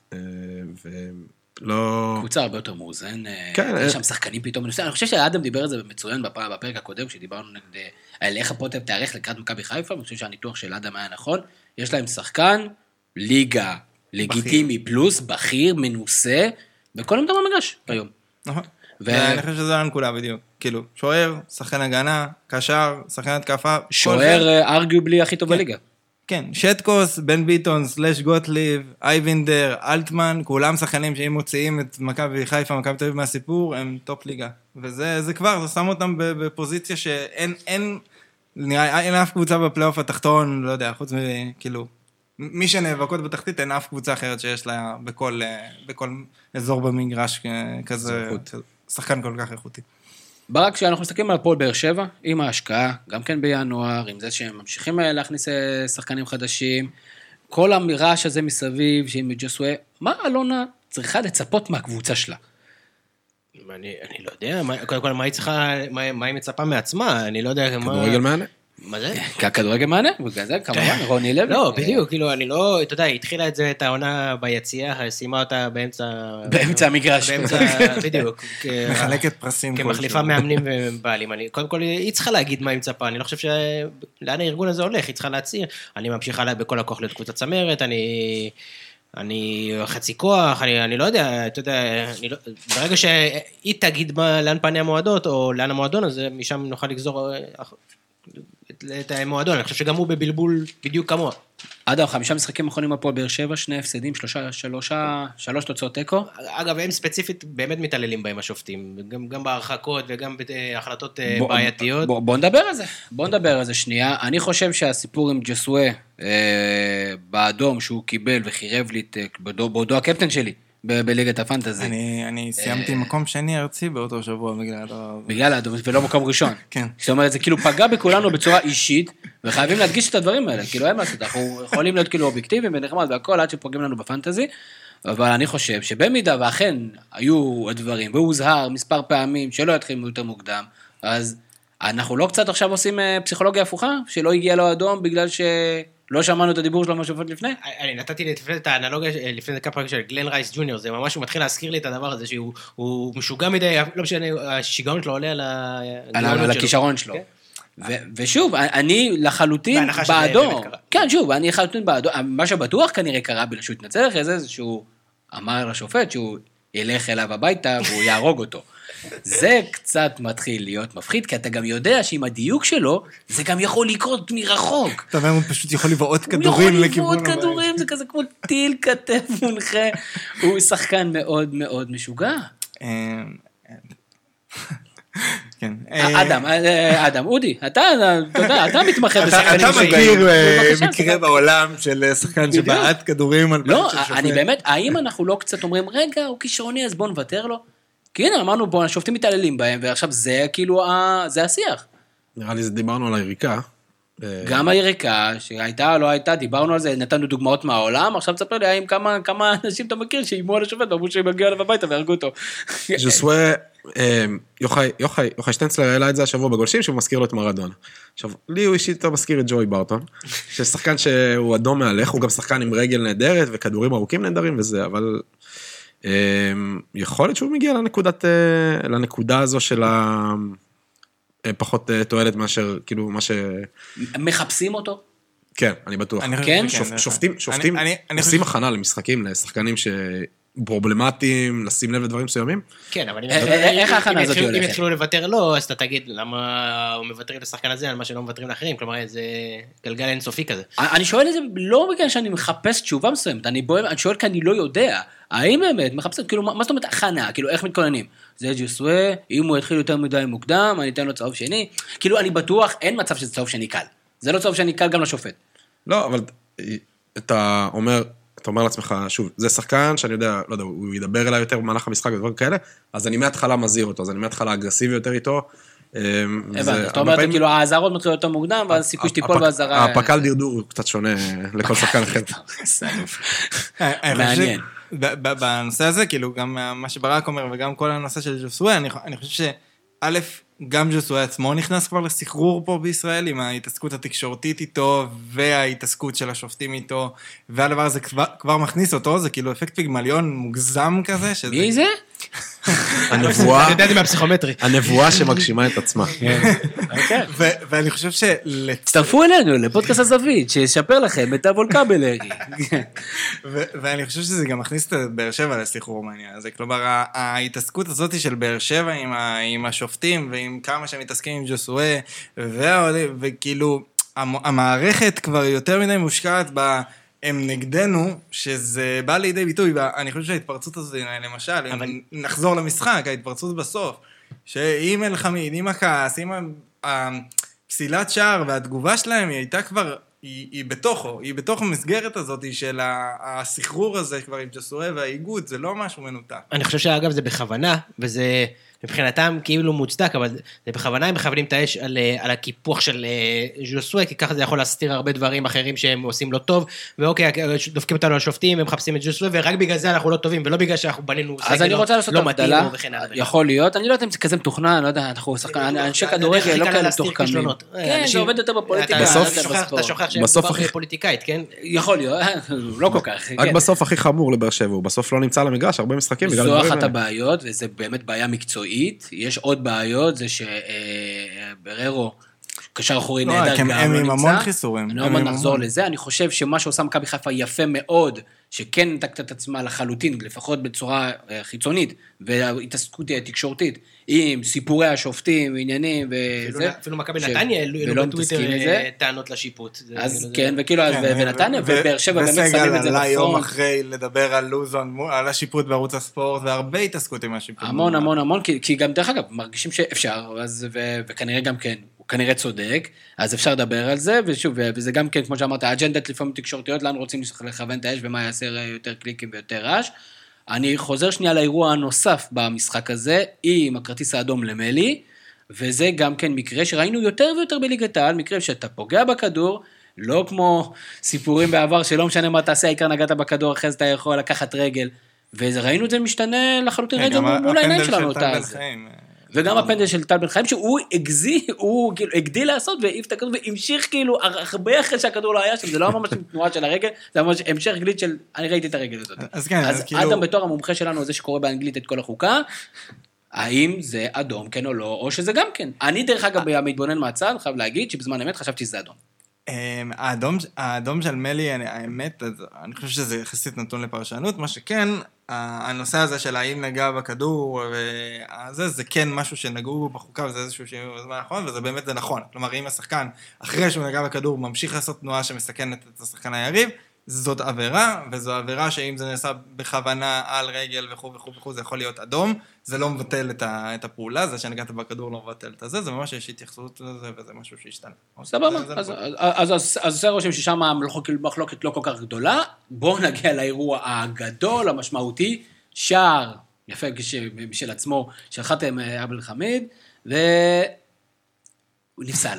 עכשיו, הוא נפסל על ידי, השופט שהיה במגרש, וזה תמיד מצחיק אותי, מאשימים כל פעם מישהו אחר, את השופט שהיה על המגרש, את מי שהיה בבר, ואני לא יודע איך בכלל יודעים. אין מספיק מצלמות. כאילו, כן, לא יודע, סיפורים. ואז מגיע הכוון, מרים את הדגל, ואז מגיע העבר ומאשר את הגול. אני לא יודע אם בגלל שלא היה לו מספיק מידע, או בגלל שהוא הסכים עם קביעת הכוון. ואני אומר, אני חושב שהאצבע פה על פסילת שערים, היא, מה זה קלה? היא קלה בטירוף כאילו. ואני רוצה לשמוע את דעתכם. קודם כל, הבנתם למה השער נפסל? אני לא הצלחתי להבין למה השער נפסל. של... בעיניי הוא שלושה שחקנים על קו השער. אז אם גם אם היה מישהו עם רגל אחורה לתוך השער, אז זה, זה עוזר לו, זה, זה פחות עוזר, אני לא, אני לא יודע. אז קודם כל, אני, אני חושב שההבהרה לגבי זה שוורן היה בעמדת נבדל היא יחסית ברורה. אני לא חושב, לא, לא, אני חושב שהם כולם, שלושתם היו על אותו קו. השוער עם הבלם, עם החלוץ. יש איבר שהוא הכי קדמי. כלומר, ורן כן היה כאילו הכי... הכי קדמי. אוקיי, בגלל ורן באופן ספציפי, אני או... מדבר על הרגל, לר- כן, ולא ברור, שום דבר ברור. אחר. כן. אה, אז, אז כאילו ב- במהלך הזה מה שהיה טיפה מיוחד זה ששטקוס כאילו היה שחקן במרכאות שחקן שדה והשוער כי הוא לא היה השחקן הכי האחרון זה כאילו היה איזשהו בלבול. נגיד שזו. הטענה, אוקיי. אז אה, סבבה נגיד שאנחנו מבינים שוורן היה בעמדת נבדל הדבר הבא שצריך להגיד זה שהוא היה מעורב במהלך כלומר שהוא עשה עבירת נבדל זה הדבר השני שצריך ל- כאילו ב- להגיד על האירוע הזה ופה זה כנראה נובע מאיזושהי מחשבה שהוא. אה, עשה מאבק עם שחקן הגנה שהיה יכול להיות מעורב במהלך. זה, זה כאילו הפרשנות שצריך אין בעיה, לעשות אנחנו כולנו מסכימים. שלדעתנו לא היה מאבק על כלום, הוא פשוט עמד שם ופחד שהכדור יפגע בו? אני חושב שלא היה צריך לפסול, אבל אה, אם... אם אז אם למה זה- כל כך בקלות פוסלים שערים? עזוב ש... אני אותי יותר מטריד מהכל שאין, כמו שאתה התחלת מזה, את הפודקאסט, שאין שקיפות. תפתחו את המיקרופונים, תסבירו לנו את השיקולים, נדע מה הדילמה לפחות, יהיה לנו יותר קל לקבל את זה לכאן או לכאן בזמן אמת. כמו באמת... באוסטרליה- עושים את זה. כן, זה סתם פותח פתח לקונספירציות ול- ופרשנויות, והוא דופק אותי, הוא שונא את מכבי תל אביב, הוא שונא את הפועל באר שבע, הוא שונא את מכבי חיפה. פתחו את המיקרופונים, נשמע, נבין את ההחלטה, ונוכל לדון בצורה מושכלת מה, מה חשבת לפחות, ובסדר, אם טעית, טעית, אבל בוא נבין. אבל שהכל מוסווה, הכל משטר של אה, צפון קוריאה, אסור לדבר עם שופטים, אסור לראיין שופטים, אסור להסתכל על שופטים. רק דוח השיפוט הוא מה שקובע. כן, אה, מה, כאילו, אם לא יפתחו את זה לשקיפות, השיח הזה יימשך. עכשיו, אולי יש לאיגוד השופטים אינטרס שהוא יימשך, אבל לא חושב שזה פועל לטובתם ולא לטובת המוצר שנקרא כדורגל ישראלי. יפה. עוד אחת מהבדיקות, שזה, אז כולנו לדעתי מסכימים לסיפור הזה, אני חושב שצריך טיפה לשחרר. אתם לא בטוחים? היה גול? תנו גול.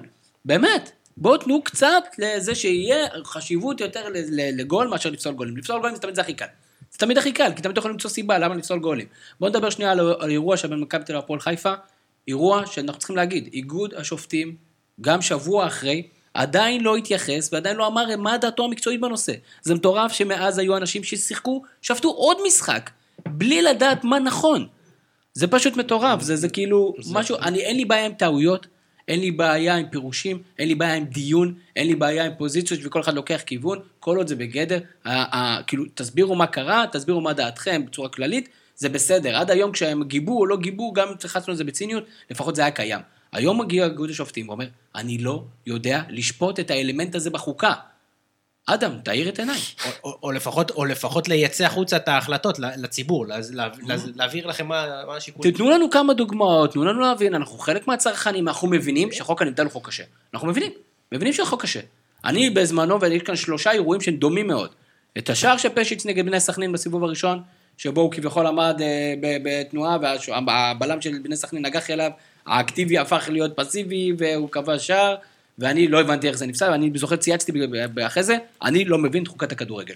אני הייתי ראשון המאמינים, לא מבין חוקת הכדורגל. אחרי זה הגיע שער של, של מכבי חיפה, שער של רודריגז, אולי שער העונה, נגד, נגד הפועל תל אביב, דוניו עומד איפשהו שם בחמש עם עצמו רואה, רואה עזים, ומישהו, הפועל תל אביב מרחיק את הכדור, רודריגז כובש, ואני שאלתי, רגע, זה לא אופסייד? ואז הסבירו לי, לא, זה לא אופסייד. אמרתי, טוב, לא אופסייד, לא אופסייד. אחרי זה הגיע מכבי הפועל חיפה, ראיתי את הפס הזה, אמרתי, רגע, הוא לא היה באופסייד? ואז מסתבר שהוא כן היה באופסייד. אדם, האם יש הבדלים בין המקרים? בוא, בוא נדבר על לשון החוק, דקה, נגיד את דעתנו עוד חצי דקה, ונתקדם הלאה לנצח אל חיינו הבריאים.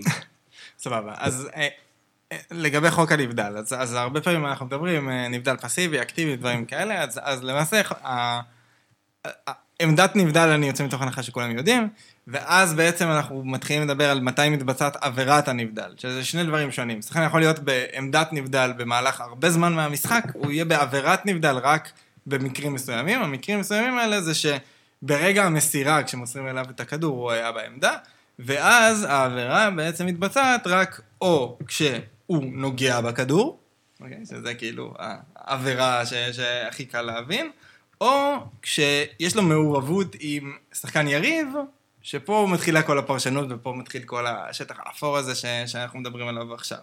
ואז ה- הלשון חוק אומרת, זה נהיה, זה, זאת נהיית העבירה ברגע שהוא מונע מהשחקן היריב אה, להיות מסוגל להגיע לכדור.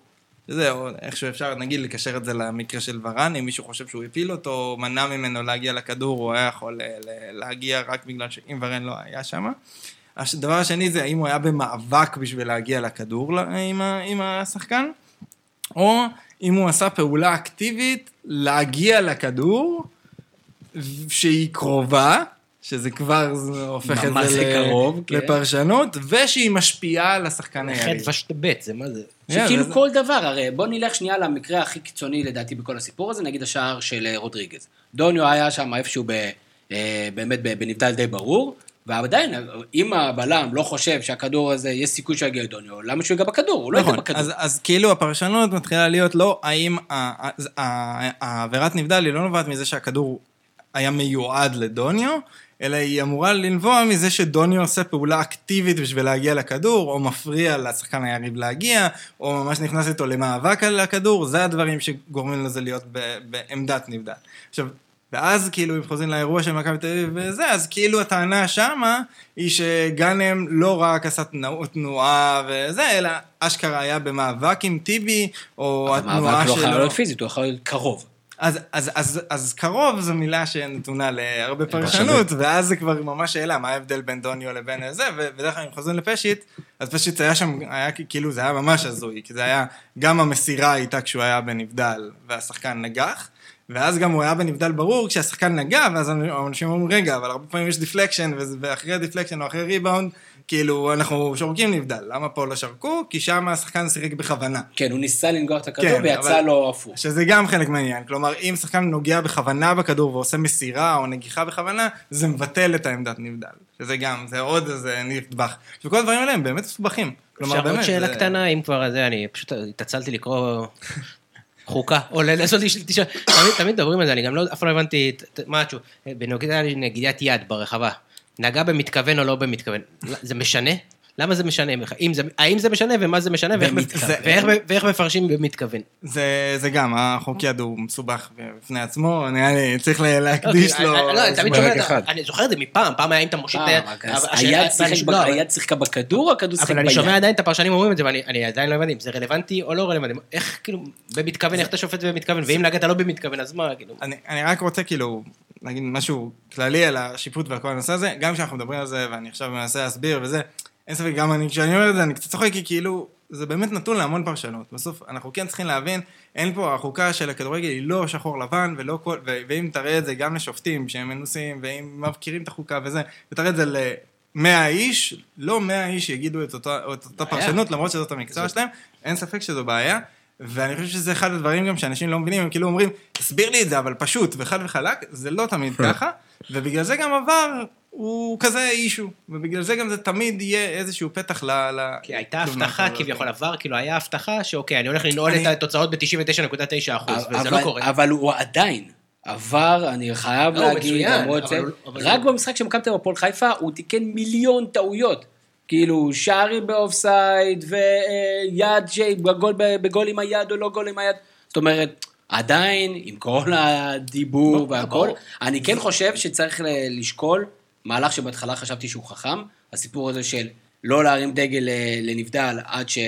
כאילו, לתת למהלך להמשיך, ואני חושב שחוץ מזה שזה מבזבז זמן במשחק, כאילו, פשוט יש הרבה מקרים שהם ממש לא גבוליים ולא מרימים, וזה מבזבז את הזמן.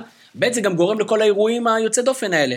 כי במידה והוא היה מרים, הוא היה ישר מרים את הדגל, והמשחק היה נעצר, מצד ועכשיו אין שני, אתה יכול לפסול. ככה שערים בגלל זה. יש פה איזה trade off, כן. או שיבטלו בסוף את החוק, או שיעברו לחיישנים או משהו כזה. זה- זה, באמת. וגם, על זה כנראה יהיה זה, כי באמת הפר, החוק עצמו לא כתוב כמו שצריך, או לא ברור, או, כל כך מודע לפרשנויות. אה, אני מחזיר, דקה אחרונה, כן, אז ש- שני דברים אחרונים, דבר ראשון, אני רוצה, אז כאילו העבר, הסיכום שלי על עבר, זה פשוט נותן לעוד אנשים ולעוד כלים לנסות להגיע לתשובה הכי מדויקת, וזה הנושא. וזה העניין, זה לא ל- ל- לאפשר לקבל את התשובה הנכונה תמיד, אלא עוד כלי, עוד כלי ועוד אנשים שיכולים להסתכל על המהלך ולנסות להגיע בהנחה ויש להם מספיק מצלמות. הפוליגרף של הכדורגל. כן. בהנחה והדבר- ויש להם מספיק והדבר מצלמות. האחרון שאני רוצה להגיד על שיפוט, זה... שלפיבן לא הגיע צהוב שני, בסדר, זה עזוב, גם אני נכון, עברתי הלאה, עברתי הלאה. זהבי הגיע, ולבבוקו אולי, ואלף ואחד אירועים, ואיגוד השופטים, הוא עם אה, לוגו של מכבי תל אביב, והפועל באר שבע, כולם שונאים אותה, וזה, וזה, תודה נכון, רבה על הסקירה השבועית. תודה רבה על הסקירה. סבבה, שנייה.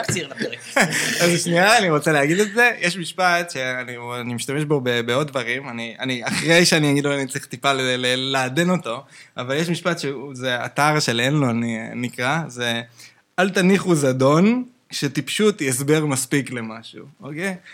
לא ופה צריך- זה לא לא טיפשות, להסביר פשוט אותו. חוסר יכולת, אל תניחו זדון. הם טועים כי זה קשה וכי הם לא כאלה טובים במקצוע שלהם.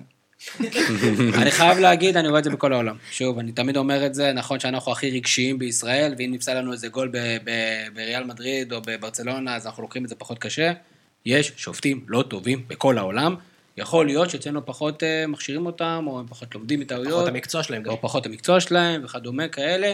אה, אל תנוח הזדון זה משפט נהדר, ואני אני אוהב אותו, אני, אני אקח אותו איתי. אה, שנייה לפני שאנחנו נסיים את הדיון הבאמת ארוך הזה ליגת העל, אני רוצה, האם הפלייאוף העליון שלנו סגור? אודי? אשדוד, צריך לקרות משהו... מכבי חיפה, אשדוד, מכבי פתח תקווה, אני מניח, מכבי פתח תקווה עוד במשחק חסר, אני מניח, כולן יהיו שם. יש נתניה, באר שבע, קריית שמונה, פועל אני לא מאמין, בית"ר ירושלים אולי. נתניה יהיו. אה, לקריית שמונה יש מכבי תל אביב. שבוע שעבר, שבע- חשבתי שבאר שבע סגורים בפנים, אה, אני אשאר עם זה, למרות שהמשחק האחרון אה, קצת אה, גרם לפקפוקים. יפה מאוד. אז אפרופו פיקפוקים, עצמו עיניים, נוחו אחורה, והגיע הזמן לצאת למסע מסעיר עם אודי ריבן. כן. מעולה. לא, הנה, עולים גבוה באוויר ומגיעים לנמיביה. אה, למה נמיביה? היום בבוקר אני קם, אני רואה שנשיא נמיביה נותן ציוץ על ליברפול.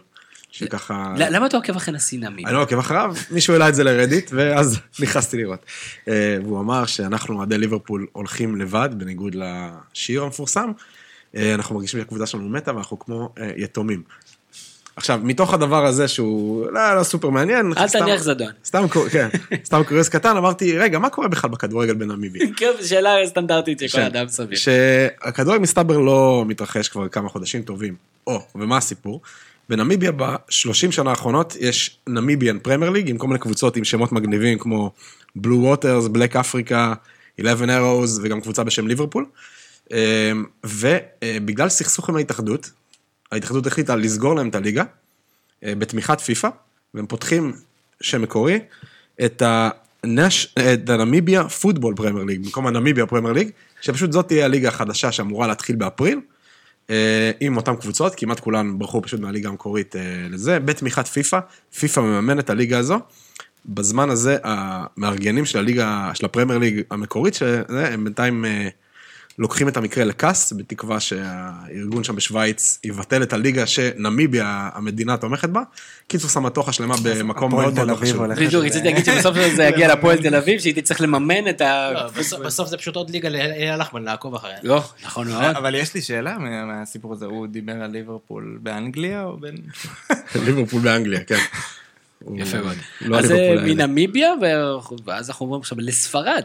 כן, לספרד, אה, נתחיל באמת במלזיה, נגיד השם טונקו אסמאעיל איבני סולטן אברהים, אומר לכם משהו? ברור, הוא האיברהים, רוצה לי- כן. הוא רוצה לקנות את ולנסיה. בדיוק, אז הבחור הזה הוא נסיך של מדינת אה, ג'והור במלזיה, אה, נסיכות אה, ג'והור בוולנסיה. כמובן. עכשיו, הוא לא סתם אה, בן אדם מאוד מאוד עשיר, הוא גם אה, סוג של גאון כדורגל, הוא לקח את כל המועדונים הכושלים במלזיה של ג'ור. עכשיו, בכלל, דרום מזרח אסיה זה אזור חולה כדורגל, רק שממש ממש גרועים. מלזיה, אינדונזיה, תאילנד, הם מתים על זה, הם פשוט נוראים, באמת, אה, לא, לא עולים למונדיאלים, לא עולים לשום דבר. אה, אז הוא לקח את הג'ור הזה, איחד את כל הקבוצות האזוריות, הפך אותם לסוג של ג'ור FC, והם הפכו לאימפריה של הליגה, שש אליפויות רצופות, פתאום משתתפים בגביע אלופות האסייתי. אה, במקביל, ולנסיה, אה, נקרא לזה, כל מה שברצלונה, לא ברצלונה וריאל מדריד, אה, זה עיסוק של אימפריה בספרד. שש אליפויות, שני גמרי אלופות, תארים אירופאים. שש שנים אחרונות תחת ידיו של פיטר לים, בחור סינגפורי מאוד מאוד עשיר, שהוא גם חבר של הבחור המלזי הזה ברמה מסוימת. ותחתיו פתאום עניינים פחות יציבים, עונות טובות עם ארסלינו, עונות פחות טובות במרכז טבלה, והשנה מועמדת לירידה לגיטימית עד השבוע האחרון. אמ, בגלל הקורונה, כאילו זה נגד העטלפים, נכון? יש שם איזה סיפור. לא, הם פשוט מכרו כמעט את כל הקבוצה בקיץ. אה, אולי, זה אולי זה. כן. אה, וזהו, והאוהדים בוולנסיה אה, שונאים את פיטר לים, והבחור המלזי הזה אמר השבוע שהוא רוצה להרחיב את האימפריה שלו, והוא מאוד מעוניין לרכוש את ולנסיה, הוא אומר, ראיתי שהם עולים 400 מיליון יורו, זה השווי, אין לי בעיה, אני רוצה לקנות אותם, ולהראות... נשמע כשר שם הכל. תגיד לי, בכל הסיפור הזה היה רק חסר לי איפה אברהם גרנד נכנס לכל הסיפור הזה. אברהם גרנד, יועץ, לא מעורב שם. יועץ לענייני מלזים. כן, אה, לא הבנתי, המשא ומתן הזה של אוקיי, 400 מיליון אה, יורו, אני נראה לי אקנה את זה. איך שאני שומע סינגפור, לא. אני כבר ישר, לא, משהו קופץ לי שם. בינתיים אה, פיטר לים אומר שהוא לא מוכר, הוא המשפחה שלו מאוד מרוצים. מאוד מרוצים מההפגנות כנגד כן. הקבוצה, יפה. אוקיי, ואנחנו עוברים כמובן לממלכה המאוחדת. נכון, מנסיך מלזי לנסיכים בריטים, שבכותרות מסיבות כאלה ואחרות, למי שאוהב לראות אופרה ווינפרי. וזהו, ומתוך כל העניין הזה, סתם עניין אותי מי כל אחד אוהד אוהד, מהדמויות הבולטות בממלכה, אה, איזה קבוצה אוהד. אז האוהד כדורגל הכי נודע שם הוא וויליאם, שהוא באמת, אפשר לקרוא לו אוהד כדורגל, הוא אוהד אסטון וילה. אה, יחסית, נקרא לזה שרוף בשביל אדם שאין לו זמן להיות אוהד שרוף. אה, קייט היא אוהדת צ'לסי. למי שזה מעניין. צ'ארלס, אבא של וויליאם, אוהד קבוצה בצבעים דומים, ברנלי. הוא ממש אוהד ברלי. אין להם קטע כזה מאבא לבן, כאילו, שמעבירים את האהדה. הם כאילו לא מאמינים במסורת. לא בטוח שהם רואים בכלל אחד את השני. אה, אליזבת, אה, הכוכבת הגדולה, אה, היא, על פי שמות היא הייתה אוהדת וסטאם בשנות ה-60 וה-70. אבל ב-20 שנה האחרונות היא עברה לאוהד ארסנל, שזה מאוד העניין. כן, היא מאוד אוהבת את ונגר על פי שמות. היא יודעת שהוא כבר לא שם? כן, לא, היא מאוד בעניינים. שניהם עם הקדנציה הכי ארוכה, לא? כן, אצלה זה לא נגמר. אמ, נסיך אחר, קצת יותר מושמץ, ואולי צריך להיות בכלא בכלל, אנדרו, אה, הוא אוהד נוריץ', שזה מאוד מאוד לא קשור לכלום. אה, והכוכב של היום האחרון, הארי, אה, הוא אוהד ארסנל, למרות שהוא בכלל חולה רגבי, אבל הקבוצה האהודה עליו באנגליה היא ארסנל. ובזה תם הסיבוב העולמי. מסע מסעיר שכזה, תשמע, זה זהב. כל, כל מה שהבאת פה, אתה, אתה מתעלה. אני חייב לתת לך שאפו, אתה מתעלה. אה, עוד משהו שעשית בשבוע האחרון כחלק מעבודות שירות, זה נושא הניחושים. אנחנו במשך אה, התקופה רצנו פה ניחושים. ואתה אה, סוף סוף איגדת את הניחושים עם כמה סייגים, אז בבקשה, במה, במה בשבילך. כן, אז אה, הקשבתי לכל הפרקים שמאז הפעם האחרונה שעשינו. שאלתי את עצמי מי עשה את זה, אני ראיתי שהדברים קופצים. וכל פעם אומרים, אה, או תמיר או ברק, טוב, שבוע הבא אנחנו נביא לכם את התוצאות הכוללות. אז הנה, זה הגיע סוף סוף. אה, אני עושה את זה גם בעבודה כזה, גם מחר להגיד אצלך כזה. אז הסייגים יש, אני פעם אחת לא השתתפתי, ואדם היו כמה פעמים שלא השתתף. אז זה יצר אולי קצת פערים, אולי לא, כי בכל מקרה הטבלה לא כל זה השתנתה. בסופו של דבר, במקום הרביעי, אני, עם 16 נקודות. למרות שאדם לא היה כמה משחקים, וואו. עם 16 נקודות. אדם, אה, יש לו 16 וחצי. כי פזלנו לו איזה לא, פעם אחת. ולפני מכבי חיפה, מכבי תל אביב, הוא לא נתן תשובה ודאית. הוא אמר, אני נוטה בין תיקו לניצחון למכבי תל אביב, ואז הוא לא נתן תשובה ודאית אחר כך, אז נתתי לו חצי נקודה. ענק. אה, בוא נגיד, זה היה הכי קרוב לבין תיקו לניצחון, כן. אה, במקום השלישי, תמיר. שני. אה, שני, סליחה. כן. 21 נקודות, וברק מוביל עם 24 נקודות. יפה. הכי בור פה במנצח. איך אומרים? איך אומרים? לא, לא לעולם חוסן, כמו שאנחנו מבינים. למדנו את זה השבוע, כן. נהדר, וזה, תודה רבה, אודי, על המאמץ. השאלה אם אני אזכה, ואני חושב שזה ינחם. אה, אני מוכן, אה, אני מוכן לחלוקה הזאת, היא מנחמת אותי. זה יפה, אז יש לנו על הפרק כמה משחקים. הראשון, משחקי השלמה מהמחזור ה-19. עירוני קריית שמונה, מכבי פתח תקווה, משחק על טהרת, אולי, הפלייאוף העליון, משחק טוב, קריית שמונה, מכבי פתח תקווה. אה, אודי. קריית שמונה. תיקו. מכבי פתח תקווה. תיקו. אה, ביתר ירושלים בני יהודה, ביום חמישי, בשעה שמונה. אמ, בית"ר. תיקו אפס. ביתר. תיקו. אה, יום שבת, הפועל תל אביב נגד בני סכנין. שעה, שבת שעה שלוש. הפועל תל אביב. משחק עונה. ממש. אה, הפועל תל אביב מנצחת ותכלס מתרחקת מהתחתית. תיקו. הפועל תל אביב. מכבי נתניה, הפועל חדרה, אה, רבע לארבע. לא רנדומלי בכלל, לא. דרבי השרון. כן. צפון, צפון השער, כן. אמ, תיקו. נתניה. נתניה. חדרה. ואז נתניה- מסיימת את הסיפור זה מאוד שלהם. קריטי לנתניה, כי נתניה משחק אחרון נגד מכבי חיפה, אם היא מנצחת את זה היא כנראה בפלייאוף העליון, אם לא, אז לא. לדעתי זה מלחיץ אותם, והם לא ייקחו, יפסידו. הפועל חדרה קבוצה באינקורצקי, מעוצבת מאוד, ומראה את הכישרון שלה לדעתי, אה, ויסגור להם את סיפור הפלייאוף לדעתי. הפועל חיפה, מ"ס אשדוד, יום שבת, שעה שש. מה, משחק קצת, תמיד אני אומר את זה משחקים של הפועל חיפה, אה, צריך להיות משחק טוב, תמיד נופל. אמ, אשדוד. הפועל חיפה. תיקו. תיקו. יום שבת, עשרה לשמונה, המוליכה והאלופה יוצאת לקריית קריית שמונה, שמונה? לעיני קהל. לעיני קהל, בוא נדבר על זה שנייה, לעיני קהל, מרגש. אודי, מכבי תל אביב. מכבי תל אביב. אהלן אהלן? תיקו. אה, מכבי תל אביב.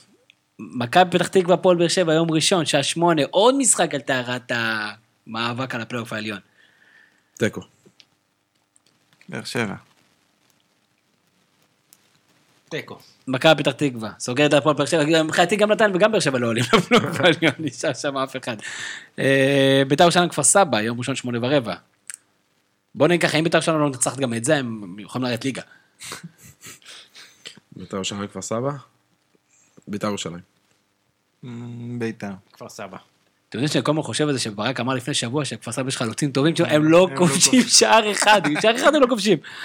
אה, ביתר ירושלים. הוא בטראומה. מהמשחק בסיבוב הראשון. וביום ראשון, ברבע לתשע, יוסי אבוקסיס, עם מאזן לא רע נגד מכבי חיפה, פוגש את מכבי חיפה.